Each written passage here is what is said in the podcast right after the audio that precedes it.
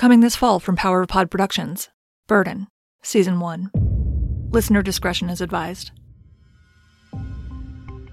In 1991, Billie Jean Letterman died from a gunshot wound to the head. She was just 21 years old. Billie lived with her two young daughters and her husband just outside of Texarkana, Arkansas. Her husband Michael told police she shot herself, but so many details about this case just don't add up. We know Michael was abusive to Billie.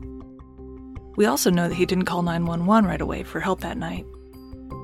As Billie lay dying on the living room floor, he called over family and friends, cleaned up the house, and took a shower.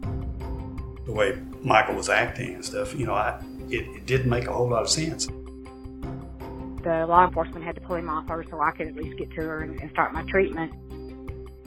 Police said they just didn't have enough evidence to solve the case. The scene was scrubbed. Friends and family were said to have stonewalled the investigation. And all the physical evidence, even the gun, has somehow disappeared.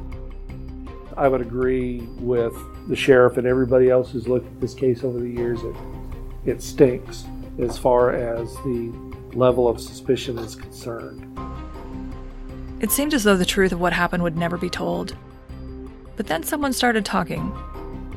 Billie's daughter, who was in the house and six years old at the time, came forward to say that she saw what happened that night. I remember him fighting, and I remember her screaming, and she was fighting back. And I remember him dragging her across the living room floor with that gun pointed at her. I'm attorney Stephanie Harris. Join me, along with journalist Karen Tricot Steward, as we search for answers in this case.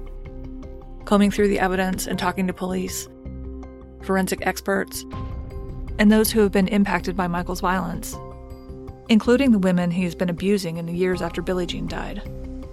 He was a monster. I mean, he, he was evil. I got scars all down my legs. He had shot at her when they lived in Rondo as well. He shot at her with a shotgun as she was running down the road trying to get away from him. And luckily he missed that time. Michael shot me. Yeah, knocked my legs out from under me, and I hit the ground on my hands. And he stops on the bridge. And he grabbed me and he hung me over the bridge. And it was a good drop, probably, I want to say, probably 20 foot to the water. Will there finally be a break in the case?